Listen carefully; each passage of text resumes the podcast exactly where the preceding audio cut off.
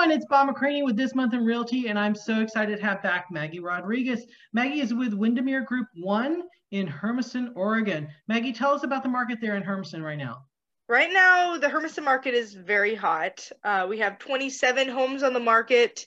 In this last month, we've had 30 homes come on the market in that time frame, and 28 of them, or 20, there have been 28 pending sales this month. Wow.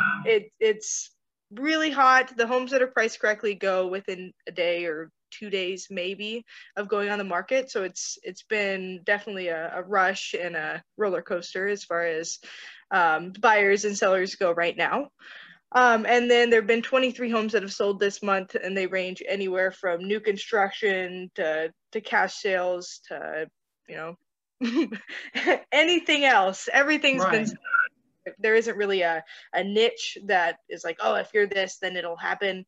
Really, it doesn't matter. People are moving up. People are trying to get out of town. People are trying to just get in a home, get out of rentals. And so it's definitely a great time to be on the market.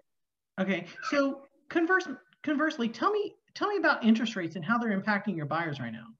Well, so interest rates right now are really low. I mean, in the scheme of things, they're some of the lowest interest rates we've seen forever. I mean, in the time I've been alive, they're really low.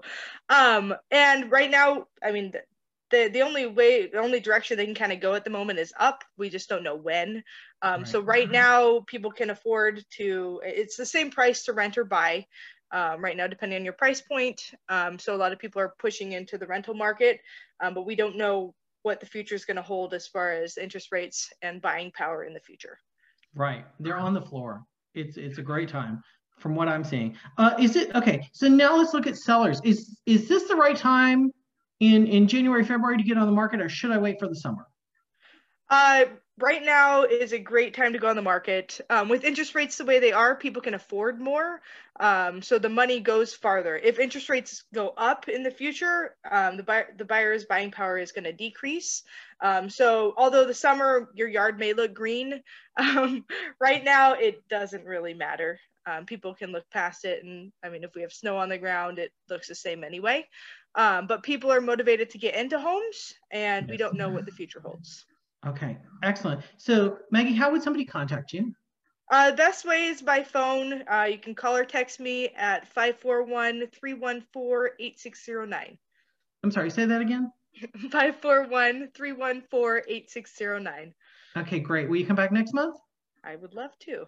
Okay, this has been This Month in Realty. Tune in next month to hear more from Maggie and other real estate experts around the United States and Canada. Take care. Yeah. Thank you, Bob.